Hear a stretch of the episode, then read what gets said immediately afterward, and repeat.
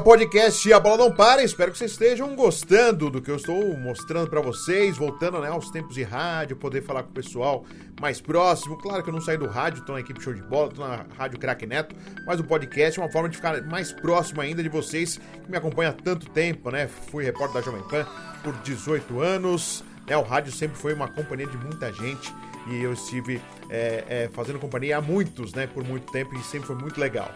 Na primeira parte, no meu primeiro podcast, nós ouvimos a primeira parte da conversa com o Sérgio Guedes, né? Que é técnico de futebol, foi goleiro do Santos, da Ponte Preta, América de São José do Rio Preto, entre outros.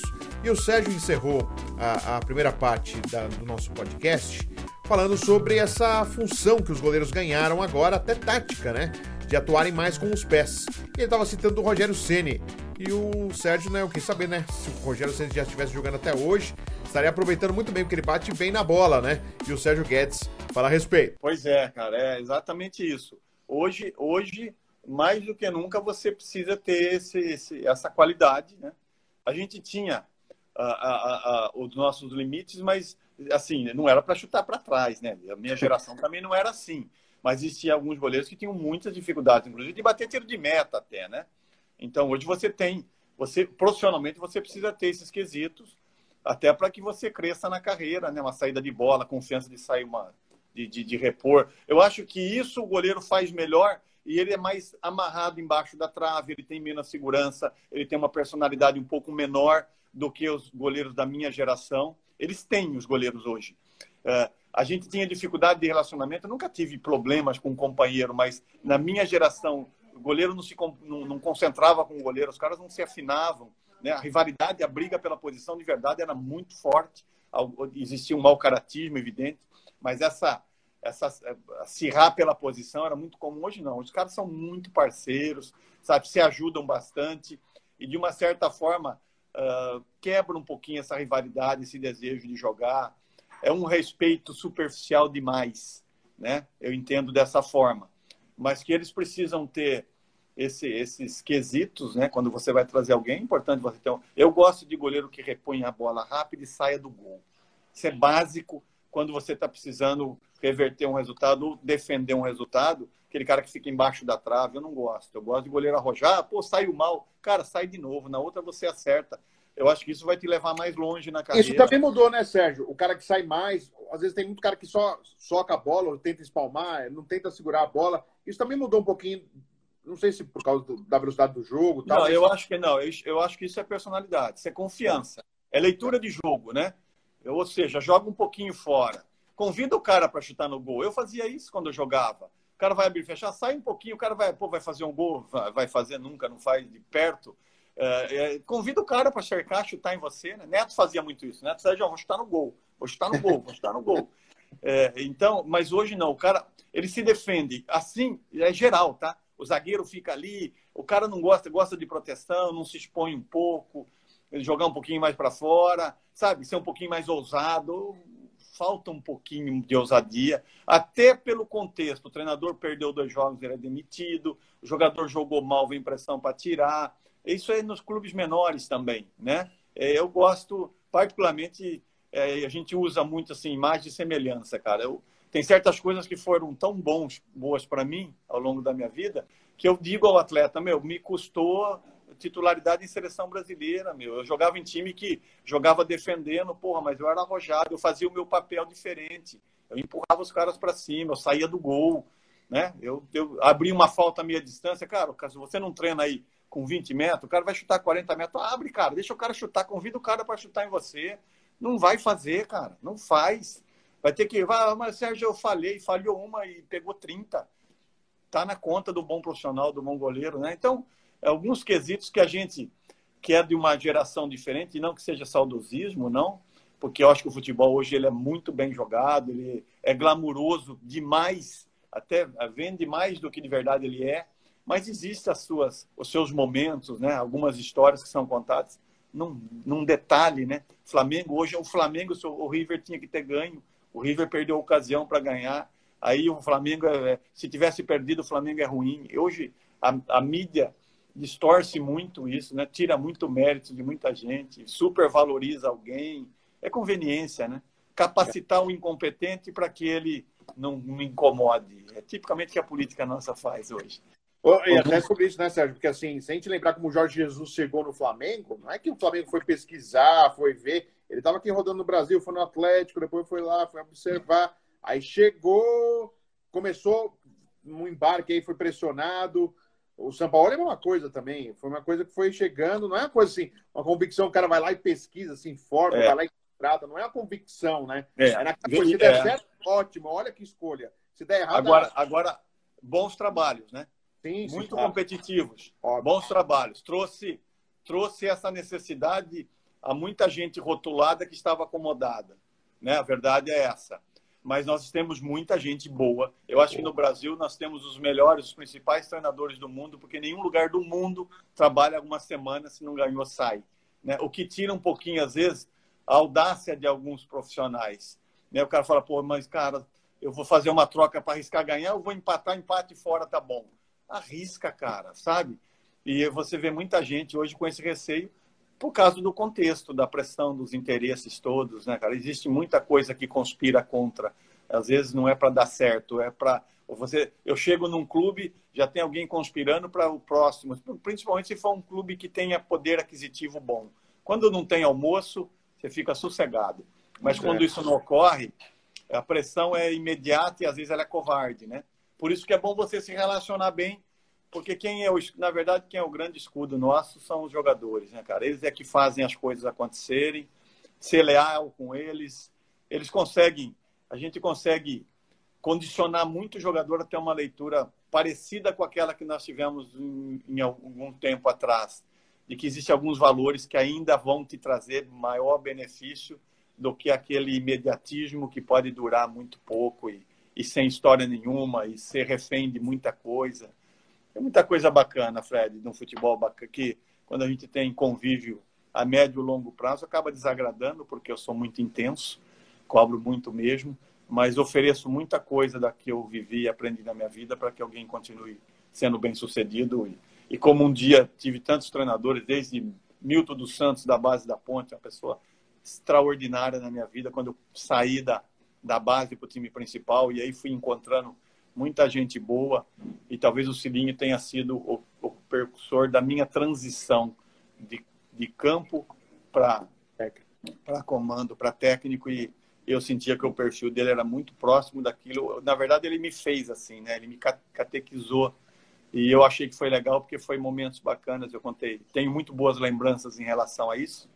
Então, isso de uma certa forma me me trouxe para. Agora, imitar a Cilinha, não faça isso. Ninguém jamais, não se atrevam, porque vira chacota, vira gozação. Cilinha é único. E a gente, a gente simplesmente traz os ensinamentos, assim como de alguns outros, ou de algumas outras pessoas que eu tive na minha vida, mas ele foi muito marcante, porque, como eu te disse, esse time do América foi ele que formou. E a gente jogava dentro do Moisés Lucarelli, marcando pressão na Ponte Preta. Eu falava, eu contava para o auxiliar do Cilinho, Parraga, Fala para Raga, o Cilinho tá doido. Ele falou, Sérgio, se o Cilinho imaginar que você tá duvidando disso, ele mata você, ele tira você do time. Ele falou, Sérgio, pressão, marca lá dentro dos caras. E aí terminava o jogo, a gente fala, porra, ganhamos o jogo, cara. É, Sérgio, ganhou o jogo que você achou que não dava para ganhar, né? Ganhou porque o cara fez. É, tem umas coisas. E a gente vai aprendendo com isso, cara. Ele, tenho... Quando você fez contato com ele no, no América, é, é, é, Sérgio, ele, já, ele ainda dava aqueles treinos assim, diferentes, né? Porque ele, ele muito, ele, tudo. Muito, Todos. Tudo diferente. Ele fez uma biblioteca no estádio, se você for lá em Rio Preto, ainda acho que ela existe. Ele tinha algumas frases muito fortes. Né? O que muita gente diz, se, se auto-intitula, hoje ele fazia 40 anos atrás, e, mas ele era genioso, tá? Ele era, ele era difícil e tinha alguém que tinha que interpretar e fazer escudo. Eu fazia muito bem isso para ele porque às vezes tinha algum jogador que falava, pô, eu não quero mais, não aguento mais o é, então, ele está te desafiando e, e ele está esperando de você um comportamento totalmente diferente do que você está querendo ter agora. Se você quiser ter esse comportamento, já faça a mala, porque ele vai pegar um garoto da base e vai pôr no seu lugar. Ele não vai pensar do lado. Aliás, eu ficava louco com ele para isso. Eu falava, pô, vamos jogar final, vamos jogar final. Ele falou, Sérgio, ele tirou, pode tirar, esquece, dá apoio pro garoto, porque é o garoto que vai jogar. E às vezes isso nos custava resultado, mas era a natureza dele, era o perfil dele.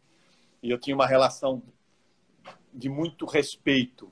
E, e era meio polos conflitantes, tá? Porque eu também tinha meu gênio difícil. E o Cilinho era muito, mas ele era o comandante. Ele sabia que eu cuidava do vestiário e eu sabia que ele cuidava do clube. E eu só tinha a função de cuidar para ele do vestiário. E eu sabia que o resto vinha por consequência. Então, eu era super feliz dessa forma. Mas ele era difícil, cara, genioso pra caramba. Mas trazia resultado e ria o dia inteiro, tá, meu? Se eu for contar a história do Cilinho aqui, você faz um, um programa humorístico, você me convida.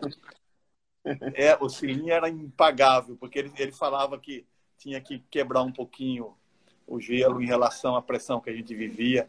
Então ele, ele escolhia alguém, umas piadinhas que ele fazia, cara, era você ria, você ria e domingo o bicho encaixa. Então a gente casava muito bem isso, o momento de ser sério, o momento de brincar, de divertir, mas era demais, o Cilinho era cômico. Eu tenho, pô, escrevo um livro do Cilinho em relação a isso, cara. Eu e o Oscar, tá? O dia que você conversar com o Oscar, Sim. Oscar imita Cilinho também. O Oscar era outro. E quando eu encontro com o Oscar, a primeira coisa que ele faz, Sérgio, senta aí. Aí ele já começa, ele diz, Sérgio! gente, sim mesmo. E, e, ele era um cara muito sens de sensibilidade, né? Por mais que ele aparentava ser um cara desse turrão, tá, mas ele é um cara de muita sensibilidade, né? Muita. Ele, ele, ele, ele, grupo, conhecia, né? ele, ele conhecia a pessoa atrás do jogador, né? Hoje é uma coisa que eu dou muita relevância. Atrás do atleta, aquele cara que vai jogar, existe um ser humano, uma pessoa carente, com muita outra formação, com defeitos, com problemas a serem melhorados. Talvez, às vezes, a, a possibilidade de você fazer um jogador melhorar está numa conversa franca um assunto fora do futebol. Ele tinha muito isso. Ele era muito humano. Às vezes ele chegava para mim, pô, ele dava assim, ele chegava com uma, com uma lista. Ele chegava e me entregava, ele falava, Sérgio, amanhã, oito e meia, o time sai e nós vamos no asilo e cada um tem que trazer isso aí, já está determinado. O treino é esse.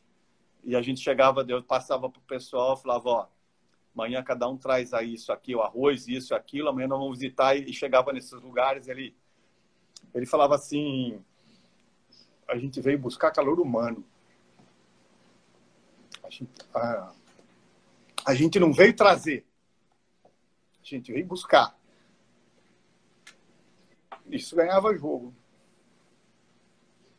E, e, hoje a gente não tem mais isso, né, Sérgio? A gente não vê mais isso. Cadê o ser humano, né? Aonde, aonde está um ser humano? Mas é isso me fez melhor, meu. Isso me fez um, uma pessoa melhor, né? Com os defeitos de, de jogador, mas um ser humano melhor.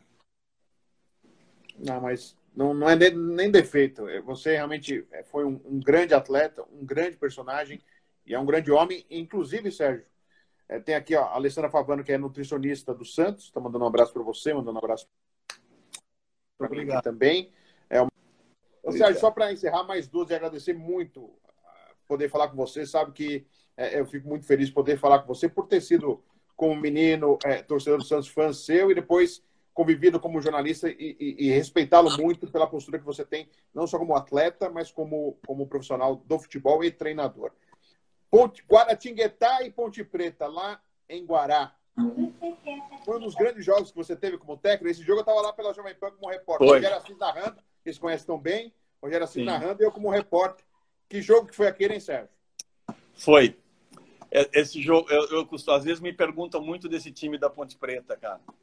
Que é um time também que começou desacreditado.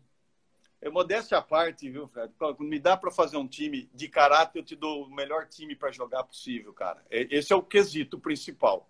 Me dá um elenco de caráter. Você vai ter um baita de um time. E se todo mundo agir dessa forma, é uma regra, pode seguir que dá certo. Esse time era muito bom. E eu conto a história até esse jogo. Depois da final com o Palmeiras, tem muita coisa ruim por trás, sabe? Bastidor e tirar um pouquinho o foco do meu time. Eu não gosto muito de lembrar disso, não. É evidente que a gente perdeu cinco jogadores nesse jogo, tá?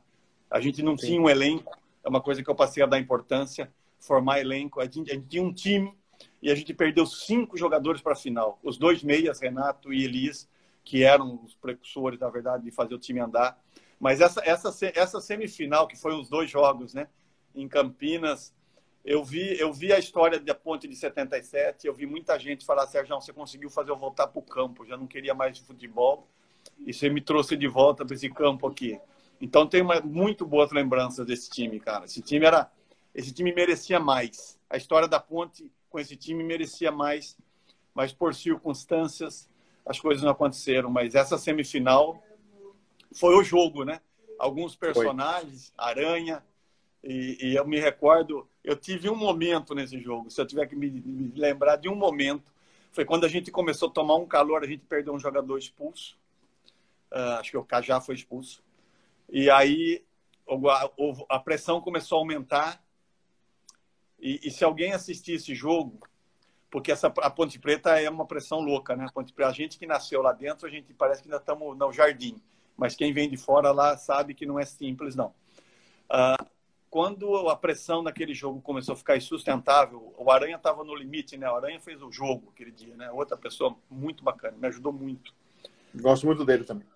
Quando, quando a gente ficou. Aí eu, eu tinha um radinho na época, né? Hoje tinha um radinho e tinha toda a diretoria, o meu auxiliar estava lá em cima.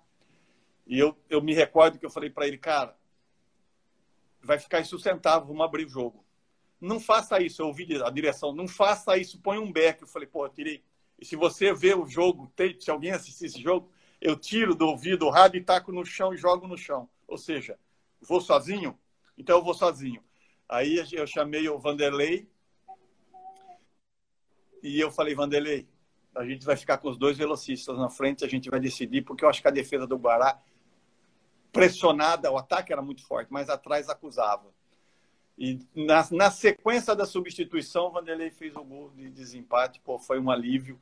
Mas talvez teria me custado o cargo, porque acho que tinha vindo a, a direção. Lá em cima queria que eu fizesse outra troca. Colocasse um zagueiro, eu acho que não suportaríamos a pressão, estava insustentável. E aí começamos a ter saída de contra-ataque, né? Aí o Vanderlei, numa delas, fez o gol que nos levou à final. Pô, foi. Eu tenho. Eu fiquei no. A gente ficou no hotel na estrada em Pindamonhangaba ali na quando eu almocei eu almocei e saí ali fora eu falei ué o que está acontecendo aí teve algum acidente cara tava tudo parado tudo parado acho que tinha 500 ônibus de Campinas a torcida da Ponte Preta chegando na Dutra cara ali na entrada de por hora que eu vi aquilo, eu falei, meu Deus, cara, obrigado pela oportunidade. E, e, foi louco, cara. A lembrança que eu tenho desse até esse momento, né? Porque como eu te disse, depois não é, não gosto de Sim. me lembrar porque eu vou ter que falar, fazer acusação que eu não posso provar, mas eu, quem me falou tem conteúdo. E aí eu a hora que eu vi aquilo acontecer, eu falei, puta vida, cara, não tem jeito. Eu tenho eu tenho isso na minha casa gravada, tá? Eu tenho um uh, eu tenho um DVD que a, a TV Campinas fez e eles me mostraram esse momento, essa chegada, a comoção, a torcida da Ponte, que é um negócio louco também, né? A Ponte precisa ganhar um campeonato, cara. A Ponte precisa ganhar um título, porque, meu Deus do céu, que lá quando começa a ameaçar, quando sai alguma lasquinha de possibilidade de ganhar campeonato, só quem, quem nasceu lá dentro que sabe. É muito foi, bom. Foi mesmo, foi excepcional. E aquele jogo eu tive. É um dos grandes jogos que eu sinto da, da minha carreira ter visto com esse de Guaratinguetá e Ponte Preta. Exatamente por, por essa pressão no Guaratinguetá e vai lá, Ponte Preta faz o gol. a, gente, a gente é. E a gente, a gente tinha enfrentado o Guaratinguetá durante a competição, também lá em Guaratinguetá. Foi quando a gente talvez tenha definitivamente assim se rotulado como protagonista da competição. A gente ganhou também lá de 2 a 0. E, e, o time do Guará era muito bom, né? Diga-se de passagem, isso valorizou bastante. Era um time muito forte, um investimento legal. E, mas aquele time da Ponte era outro time também que a gente sabia que ia ganhar, sabe? Era um time muito ofensivo, muito agressivo. A gente resolvia o jogo em 15, 20 minutos. Eu gosto muito disso, viu, Fred? Eu gosto de montar equipes que gostam de ganhar e que não medem a dificuldade, não. Só se apega na oportunidade e fala, porra, meu, o cara tá falando que dá para ganhar, dá para ganhar, cara. Cilinho falava isso para mim. A gente ia jogar fora, falava, puta, Parraga. Tá... Ele falou, Sérgio, a troca dele é ofensiva, você já sabe. Ele não vai correr atrás. Se vire. Ele, ele tinha. Pô, cara, tem, tem. Dá tempo de eu contar uma da ponte ou não? Claro que dá, claro que dá. Pô, dá Sérgio. No eu, jogo, eu, eu, jogo... eu, eu tô achando que tá te atrapalhando, dá, dá tempo, pô. Não tá, cara. Eu tô... Nesse jogo do acesso, nós fomos fazer um jogo em Campinas e chegou um dia, na, na, na semana do jogo, o Cilinho, ele treinou quarta e sexta-feira, ele me tirou do treino. Ele não me ele falava, Sérgio, vai treinar cruzamento. Ele falava assim, Sérgio, vai treinar cruzamento. E eu não treinei com o time. Eu não ouvi a preleção dele. E chegou no jogo, cara, uh, a ponte começou a abrir para chutar. A zaga do América, a meia distância, começou a abrir para chutar. E a ponte tinha o Ranielli, tinha o Daniel que jogou no Palmeiras, no Corinthians, o André Silva, lateral esquerdo. Tinha uns caras que pegavam grosso na bola. Pô, eu fui a loucura, cara. Eu falei, meu, tá. e a gente ganhou esse jogo. Aí, no, na, na, na pré-eleição, eu falei, o, o Parraga, o Cilinho vai jogar aberto assim, lá em Moisés do Carelli. Ele falou, Sérgio, se o Cilinho achar que você não tá com ele, você não vai. Eu falei, pô, mas vai arriscar muito, cara. Ele falou, Sérgio, o Cilinho. E é assim que ele vai fazer. Ele jogou com extrema. Ele tinha, era Fábio Luciano e Ronaldão na zaga. Né? A Ponte, era um, a Ponte foi finalista da Copa do Brasil, aquele ano, inclusive. Semifinalista, alguma coisa assim. Um time muito bom da Ponte. Mineiro. Sim. E ele abriu os extremas e ele me chamou e falou: Sérgio, toda bola que morrer na sua mão, repõe rápido nas costas dos extremas. A zaga da ponte não cobre. A gente tinha um centroavante que chamava Roberto Carlos, talvez o principal que eu joguei na minha vida. Paulinho era briguento também. Roberto Carlos era o cara, era o centroavante. E eu, o, o, Cilinho usava como pressão psicológica. Ele, o, o Roberto Carlos não estava inteiro. Ele falou: Sérgio, uh, Roberto Carlos causa pressão psicológica na zaga. Ele vai prender os dois zagueiros, que era Fábio Luciano e Ronaldão. Uh, mas os extremas não, e os laterais da ponte descem. A hora que morrer na sua mão, nas costas dos caras. Nem pensa, os caras vão ficar. Porque eu fui a loucura aquele jogo, cara. Aí uh, terminou o jogo e a gente ganhou o jogo. Com 18 minutos estava 2 a 0 Nessas condições. Aí terminou o jogo na hora do jantar, cara eu, eu, eu questionando o treinador, né? questionando entre aspas, pô. eu achei que era loucura. E, e aí eu perguntei para os caras, falei, meu, por que, que o Selinho não me convidou, cara? Ele falou, Sérgio, sabe o que ele falou? Para abrir, para deixar chutar, que você pegava a bola e repunha nas costas. Então a estratégia dele estava em cima de você, cara. Porque você era bom. E ele sabia que você pegava as bolas. E eu questionando o cara, meu. Caramba, sabe? ele confia em você, né? Porra, jogou, jogou o jogo em mim. Ele falou, deixa chutar no cara, não faz. No Sérgio, só se ele falhar. De longe não entra. Eu pegava as bolas e esse jogo foi muito bacana, porque vim tuf nas costas, a hora que saía um dos zagueiros, né? Porque o lateral, os atacantes ficava, ele não trazia os caras, meu. E os laterais da ponte desciam para André Silva, que jogou no Vasco, e o Daniel, os caras vinham, vinham os dois. E ele falava para os caras ficarem. Aí, a hora que vinha a bola, jogava nos caras, o que que fazia? O Roberto Carlos lá dentro, o zagueiro, Ronaldão ou Fábio Luciano, evitavam de sair, não era característica deles de sair para fazer cobertura, e ele fechava o outro atacante do outro lado. Então, a hora que dava o contra-ataque, a gente terminava todas as jogadas. Tudo a gente chutava no gol. E a gente fez em 12, 15 minutos, estava 2 a 0 E para você ver como é que, às vezes, a gente mesmo gostando de ganhar, e eu, eu preferia 1 a 0 do que 6 a 1 né? O goleiro é assim. O goleiro não quer tomar gol. Claro. E, e, ele armou o esquema do jogo em cima disso, cara. Deixa, deixa no chute do cara e assim ia o campeonato todo. Ele falava para mim, Sérgio, 7 a 6 me serve. Porra, eu queria morrer quando ele me falava isso, cara. Eu quero 1 a 0 se ele 1 a 0 não no sufoco, tá bom. Quero tomar gol, quero ser o goleiro menos vazado. Ele queria aberto, cara, ele queria jogo. Óbvio, evidente que era força de expressão, né? Ele não queria claro. ser, queria 6 a 0 Mas ele preferia ganhar, ele queria jogo, jogo dessa forma. Queria jogar o jogo, né? Porra. E aí você vai aprendendo que não era a camisa que ganhava, era o conteúdo, né? Era o conteúdo. O que hoje muita gente vê e tem, né? Pô, a camisa é pesada. A camisa é pesada na pressão que você tem para jogar, na cobrança, na história de quem vestiu a camisa. Mas, cara, a camisa é pesada, se não tem conteúdo, aí não joga, não vai. É. Não Ela sozinha não joga, né, Sérgio? Pois é, cara. Tem muita história, mas é, o peso quem dá é quem está usando, né, cara? Naquele momento específico, né? Na onde, aonde a gente quer chegar especificamente. Então, eu tenho. Eu escrevo um livro, cara, de passado. Tem muita coisa na minha vida para contar, sabe, Fred? Com o Cilinho claro é um livro. Sim. Porque eu tinha, eu tinha uma relação de confiança muito grande com ele. Ele, ele, ele. E, e a gente era genioso, tá? Porque eu também tinha as coisas que, porra, o Sejão tá chato pra caramba mas eu sabia respeitar ele também dentro do limite, sabia onde ele vinha. E às vezes ele fazia uma piadinha comigo, ele fala: "Pô, Sérgio, eu tenho que se eu não cobrar você, fica chato para mim". Ele fala, se eu não cobrar você, fica chato para mim.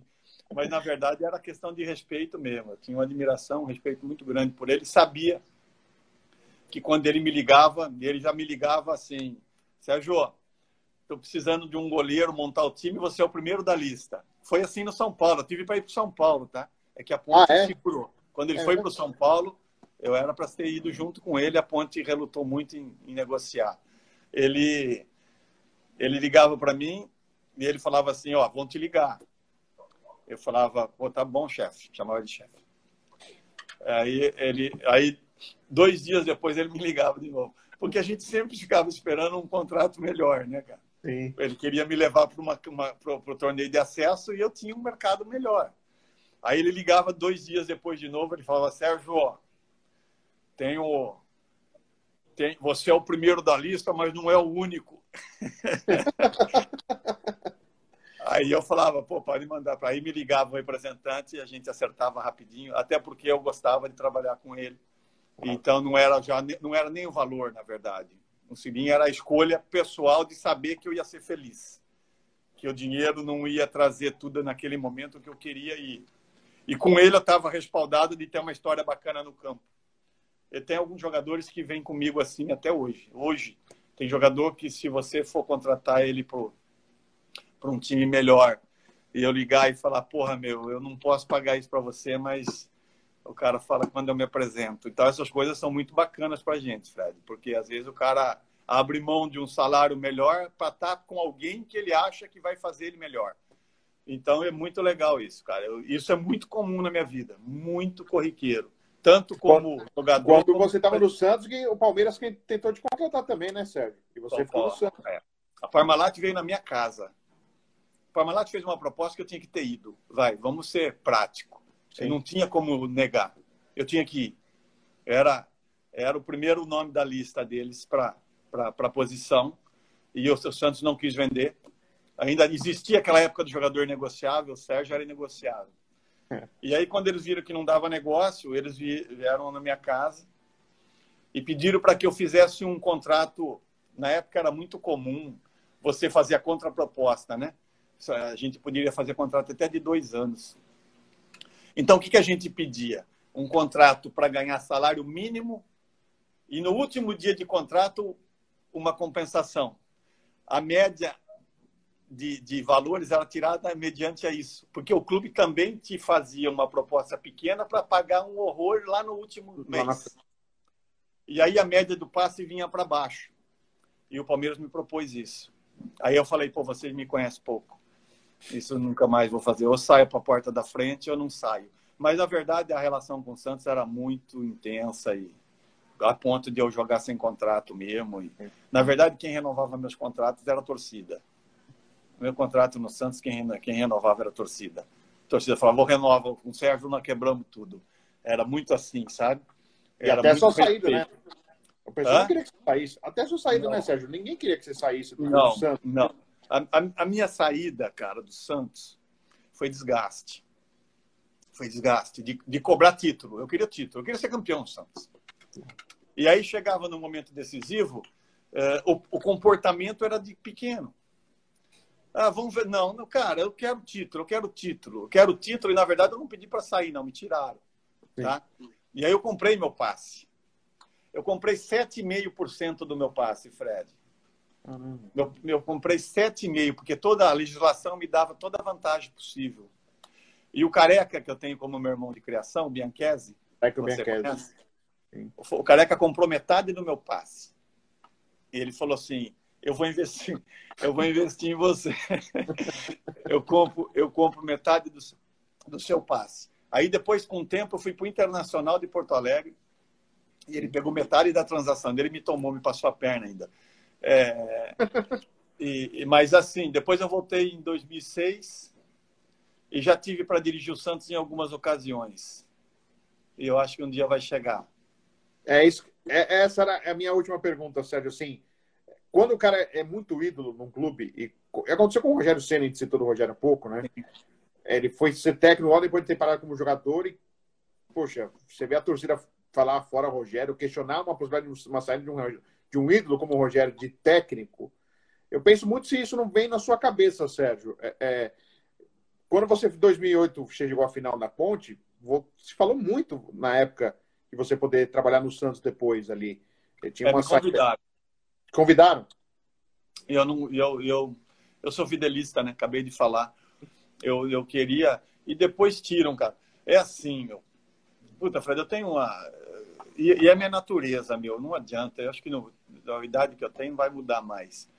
É, 90%, 90% das minhas demissões é por ingerência, não é por resultado. Sim. É, é 17 jogos sem perder, empata uma, os caras tiram. Porque chega uma hora, cara, que os caras querem escalar o time, querem. A construção de um time sólido, ela está muito embasada na relação que você tem com os jogadores, cara. E às vezes o cara se supera por ser quem é. Eu acabei de falar para você, para o Cilinho, eu, eu fazia mais do que eu fazia para outro. Tá? Fiz para outros tantos, mas para o Cilinho era diferente, né? E, e, tem muita gente que é assim comigo quando eu vou jogar. Então, quando o cara chega para mim e fala, meu, o cara tem que sair, porra, não faz isso. Meu. E eu sei que quem tem mais poder né, é esperar a ocasião. Teve time que às vezes o presidente ficava esperando, o time não perdia. Eu sabia que os caras queriam me tirar, mas o time não perdia.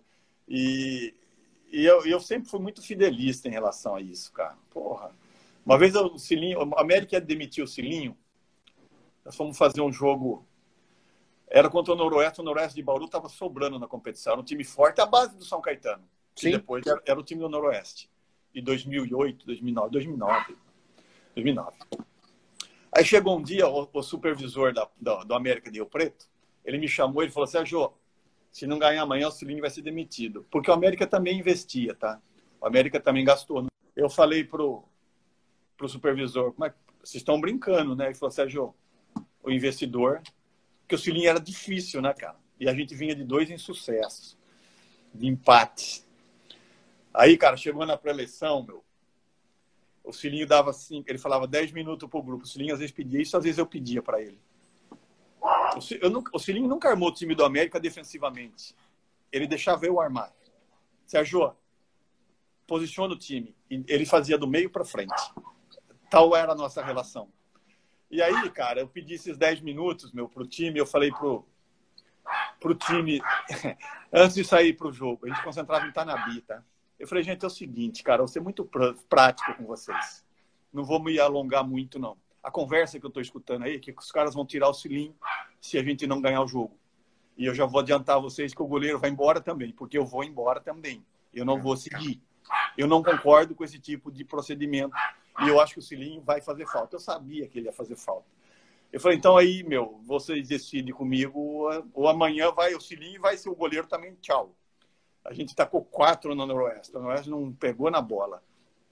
Então tem certos momentos, cara, que essas relações que hoje no futebol é muito incomum, porque o jogador. Hoje, hoje você pergunta para um jogador de futebol, ele fala assim: aí, Bozo, o Fred foi demitido, né? É, mas isso é assim mesmo, futebol. É. Não, futebol não é assim mesmo. O futebol não é assim mesmo. Você está construindo uma relação com certas pessoas, ou você abraça com o cara porque deve é na boa, na ruim, meu, ou você não entra, ou você não esteja, né? Então, é a mesma coisa em relação a certas situações das quais eu vivi na minha vida, de estar num lugar e não sair. A, a relação com a imprensa também mudou, né, Sérgio? Era muito Sim. mais próximo, né? Então a distância. Não.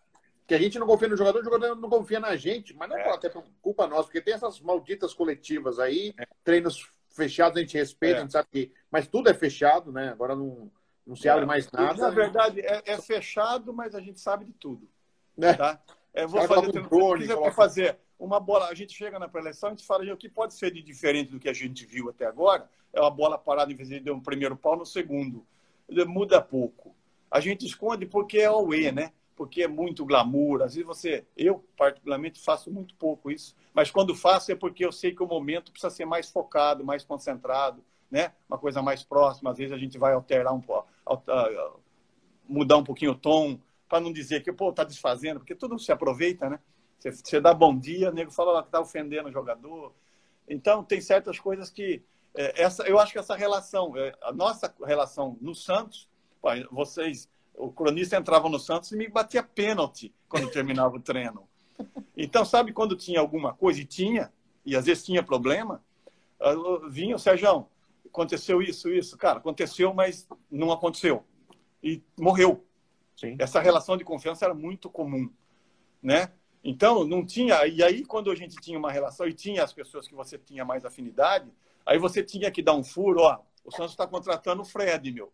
É, era no cara. A gente, a liderança do time, a claro. liderança do time fala, Fred, Paulinho McLaren vai chegar. Pode, pô, vai, pode soltar que vai chegar. E aí você tinha o furo. Mas você tinha o furo e atrás do furo você tinha uh, segurado um monte de bucha que podia ir para a imprensa da gente, do time, da relação que se tinha. Né? Então isso era muito comum. Eu tenho isso com algumas, com algumas pessoas, alguns amigos ainda, porque eu não mudei nada, tá? O cara chega, quando chegava no time que eu tô, porra, entra aí, tá tudo certo. Assiste o treino, senta aí, vamos embora. Não tem essa de tratar. Agora, quando é uma pessoa negativa, quando é uma pessoa que você sabe que não vai trazer fluido bom, claro. faz o seu trabalho, beleza. Mas quando é parceiro, quando é cara que, né, nesses times menores, que os caras torcem mesmo, né? A imprensa vai junto, os caras, porra, cara, vai junto, cara, viaja junto, tá tudo certo. Agora tem certos limites. Claro. E aí quem dá esses limites é o time, é o vestiário. É o único lugar que eu não me meto. Eu era tão intenso nesse tarde de vestiário, eu não. O vestiário não é meu mais. Eu cuido de tudo. O vestiário é de vocês. Se vocês não tiverem personalidade e atitude para cuidar do vestiário, aí eu entro. E aí, às vezes, eu sou mal educado, porque eu era mal educado, às vezes, quando eu jogava também. Acabou o argumento, a gente tem que ganhar. De que forma que a gente vai ganhar? Vão brigar com quem? Mas a gente vai ganhar, sabe? Então tem certas coisas que Bernardão era assim, cara. Bernardão era Bernardão falava, Sérgio, hoje você vai ver como é que o São Paulo ganhava campeonato. A gente foi essa, esse, esse, jogo do Rio com o Vasco aí, antes da Sim. gente, 92. 3 a 3 É, esse jogo tem muita história, tá? A gente tentou forjar um empate precisa de tempo para contar essas coisas para você, Fred. Aí eu liguei para Bebeto, falei, Bebeto, precisamos empatar o jogo. Ô, Sérgio, tá tudo bem, tá tudo bem. Falei, Bebeto, precisamos empatar o jogo. A gente precisa de um ponto para classificar. Não, beleza, Sérgio, tá tudo certo, tá tudo certo. Marcelo Teixeira, presidente do Santos, falou, Sérgio, e aí? Eu falei, Marcelo, nós vamos lá em São Januário e classificar. De qualquer jeito. Pô, mas tem que estar tá dentro, tem que classificar, tem que classificar. Eu falei, o Vasco tem bicho, cara.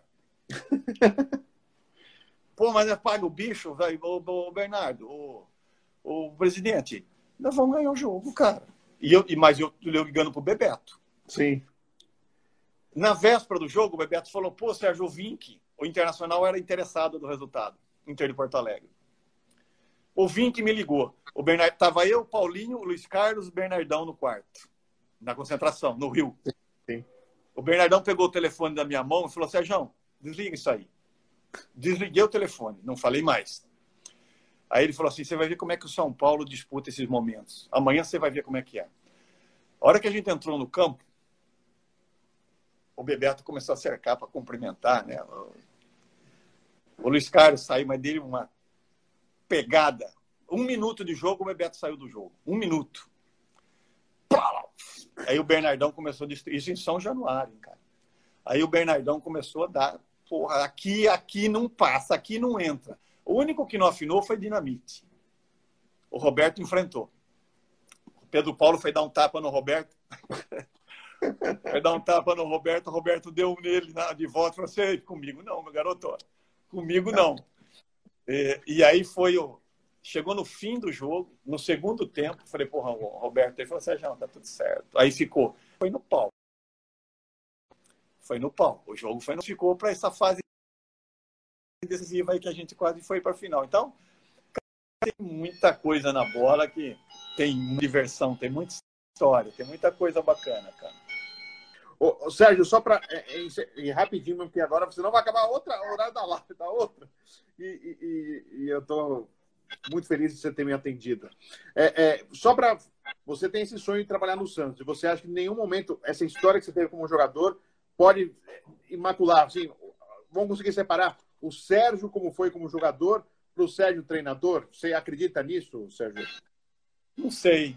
Não, eu, eu acho que atrapalhar não. O que, o que de repente possa ter nesse processo todo é algumas. Os caras têm medo do goleiro Sérgio.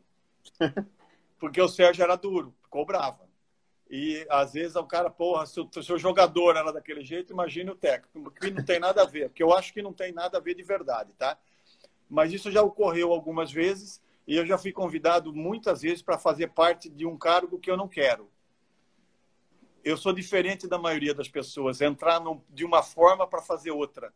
Isso já me foi oferecido. Entra ali daqui a pouco. Não. Ou eu entro para ter esse cargo, ou não. Já me ofereceram uma vez a gerência de futebol. Eu falei, pô, metade daí vai embora. Sabe? Eu, eu, assim, é o Santos, a história que tem no Santos, então faz uma estátua a minha, a, minha, a minha passagem no Santos é o que eu fiz pelo Santos. O Santos não me deve, nunca me deveu, nunca cobrei nada de eu ter feito muita coisa que eu fiz e eu fiz. E um dia eu vou escrever um livro, cara. Um dia eu vou escrever um livro, tem muita coisa bacana para contar. Mas não me deve nada. Muito pelo contrário. A gente deve muita coisa a certos lugares que a gente passou e não reconhece isso. Mas às vezes que teve para ocorrer foi por essas razões. E eu gostaria que, se um dia tivesse, fosse para ser ação específica. Para ser, de verdade, o cargo X. Ah, mas não foi possível. As histórias que eu tenho, as lembranças que eu tenho são as mesmas, a gratidão foi a mesma, a história é a mesma. Se do outro lado lá não tem reciprocidade, não muda nada. O que você está dizendo? Onde eu vou, torcedor do Santos, carinho que eu tenho com as pessoas que, que conviveram comigo, alguns ex-jogadores, ajudei e ajudo muita gente e me faz feliz isso. Tá tudo certo. Eu quero te agradecer muito, muito obrigado, Sérgio, pela sua atenção. É, você está indo no Instagram, você está conhecendo agora um pouquinho mais o, como funciona aqui o, o, processo do Instagram, e eu quero agradecer a gentileza. É, é, a gente, às vezes, né, a gente ouve muito. A gente tem os ídolos né, na nossa vida, para eu ter me tornado jornalista esportivo, porque eu sou apaixonado pelo futebol, pelo esporte, né?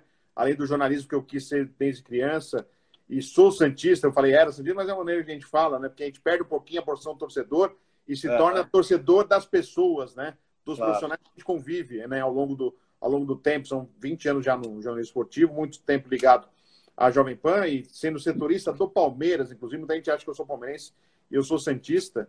Mas é, eu quero agradecer muito, Sérgio, e assim, é, o contato que eu sempre tive com você, como torcedor e depois como jornalista, eu nunca decepcionei, sabe? Porque às vezes as pessoas têm medo de se decepcionar com o ídolo, né? E na, na, em relação a você, de jeito nenhum. Eu sempre vi a sua conduta correta, como era como jogador, como treinador. O meio fala isso de você, isso é importante também. Eu sei que não é isso que você busca, você busca ser correto como conduta de carreira, mas assim, saber que o meio fala isso de você também eu acho que é um grande prêmio. É, por mais que se você vai ser campeão, não vai ser lá na frente, é um outro detalhe que é, faz parte do currículo, mas é, você levar esse prêmio de ser correto pela, pela conduta como é como profissional, acho que vale, às vezes, muito mais que um título. Para mim, pelo menos eu penso dessa maneira, eu não sei se você pensa assim, mas eu acho muito importante. Então, eu queria agradecer muito a sua atenção, Sérgio. É, é, continuo, era fã como goleiro, sou fã como treinador e fã da pessoa Sérgio Guedes. E eu estou na torcida, saiba disso, eu tenho um torcedor aí que torcia na arquibancada com as suas defesas e continua torcendo pela, pelos seus, seus entrevistas, seus posicionamentos. E põe esse DVD das suas defesas aí para rolar aí na internet aí, Sérgio. O pessoal vê é. você jogar, pô. Você pô, joga demais, pô. É, tem muita coisa bacana. Pô, Fred, foi um prazerzão, viu, cara? Essa conversa deixa as coisas muito leves. Eu que agradeço a oportunidade, o interesse, a paciência. E disponha. Disponha. E, cara, é pertinho de onde você está agora aqui. Em casa não tem regra, não, tá? Essa, essa preocupação esse exagero aí para mim não tem tanto, não. Tô de boa, a gente só cuida do, do, do principal e, e as coisas vão se ajustando devagarzinho. Com certeza. Amigo. E vai dar tudo certo. Ó, Rui Palomo Júnior, só para encerrar. Vai ser o melhor técnico do Santos, escreve isso, o cara mais honesto que conheço no meio. Orgulho de trabalhar com o Sérgio por oito anos. Tá isso, Poxa vida, é, foi o preparador físico que trabalhou, atravessou esse jogo de Guaratinguetá de joelho, profissional extraordinário. Que ótimo. Extraordinário. E que fez outras escolhas. É. Falei Sérgio, agradece, agradece sua esposa aí, porque eu peguei a carona no Instagram da sua esposa. Poxa, de boa. atrapalhar ela aí. Muito obrigado, viu, Sérgio? Eu falei para você. Para família, para o vovô Sérgio. Disponha. Tá? E um sucesso para você, tá bom? Muito disponha, meu amigo. Muito obrigado. Vamos aguardar eu e vou vamos te contar a história. no WhatsApp para você ver lá a foto eu, criança com você, para você lembrar aí. Ah, então, Sérgio Guedes, nosso convidado na estreia do podcast A Bola Não Para. Fica o convite para vocês continuarem acompanhando nosso podcast, sempre com entrevistas, com convidados especiais. E aproveitem também, se inscrevam no meu canal no YouTube, no canal do Fred Júnior. Até a próxima, conto com vocês.